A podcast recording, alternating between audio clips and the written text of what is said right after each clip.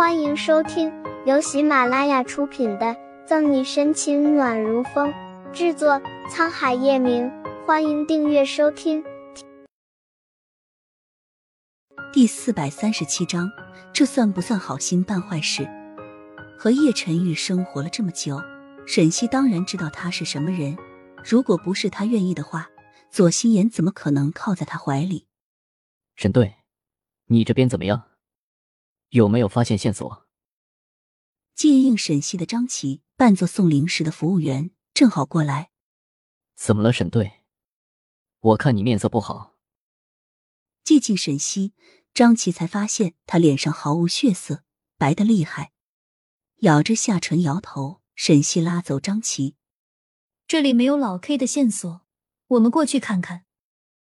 张琪虽然疑惑沈西怎么了。但聪明的他还是选择了没问出口。包房里，等沈西把门关上后，叶晨玉毫不掩饰厌恶的推开左心言，面部线条紧绷。如果不是理智拉着他，他真想拍死左心言，然后把那死女人拉回来，好好教训教训他。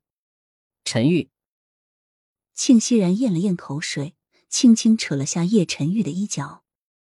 庆熙然真不知道沈西会突然出现。还撞到这一幕，如果早知道的话，他就不会答应左心言了。心里后悔莫及，庆熙然苦恼着脸，他这算不算好心办坏事？没有说话。叶晨玉迈着修长的腿离开包房，乔宇则跟在后面。陈玉，等等我！没有和左心言告别，庆熙然赶紧跑上去跟着。等所有人走完，包房里寂静的可怕时。被推倒在地上的左心言才拍拍手上的灰，站起来。没关系，这才是开始。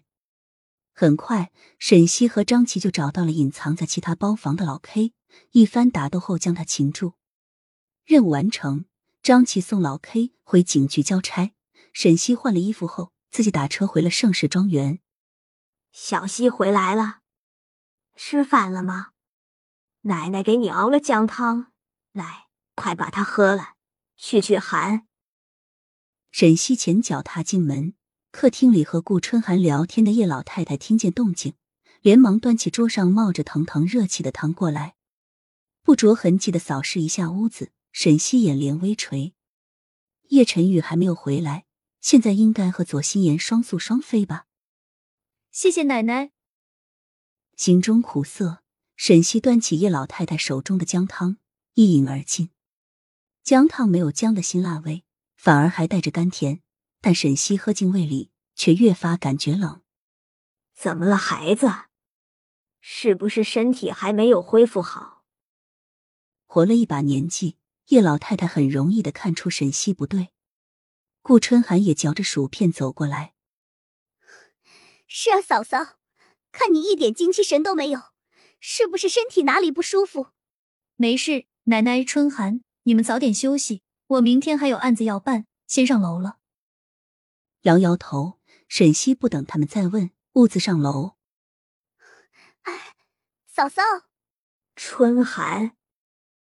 叶老太太拉住要说什么的顾春寒，叹气一声，冲他摇摇头，让你嫂嫂去休息吧。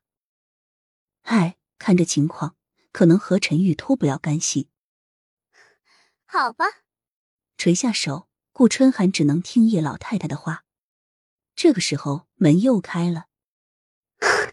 表哥，你回来了！看见叶晨玉，顾春寒惊喜交加。你这几天都在公司没回来，我还以为你今天也不回来了。嗯。顾春寒叽叽喳喳像只百灵鸟，叶晨玉只是淡然应了一声。叶老太太没有顾春寒心那么大。布满皱纹的脸带着担忧。陈宇，小溪刚刚也回来了，我看他情绪不好，你们是不是吵架了？听见沈西回来了，叶晨玉红眸晦涩。没事，奶奶，我先去休息了，你早点休息。依然留下一句话后，叶晨玉已上了楼。路过沈西的卧室时，叶晨玉顿了两秒，然后打开隔壁的门，用力的关上。抱膝坐在床上的沈西听到关门声，头微微动了下，苦涩开始蔓延。一夜无话。第二天，沈西醒来，按着发胀的脑袋，适应亮光后，掀开被子起床，穿上拖鞋走到阳台上。沈西第一眼看的便是露天停车场，那里早就没有叶晨玉习惯开的迈巴赫了。本集结束了，不要走开，精彩马上回来。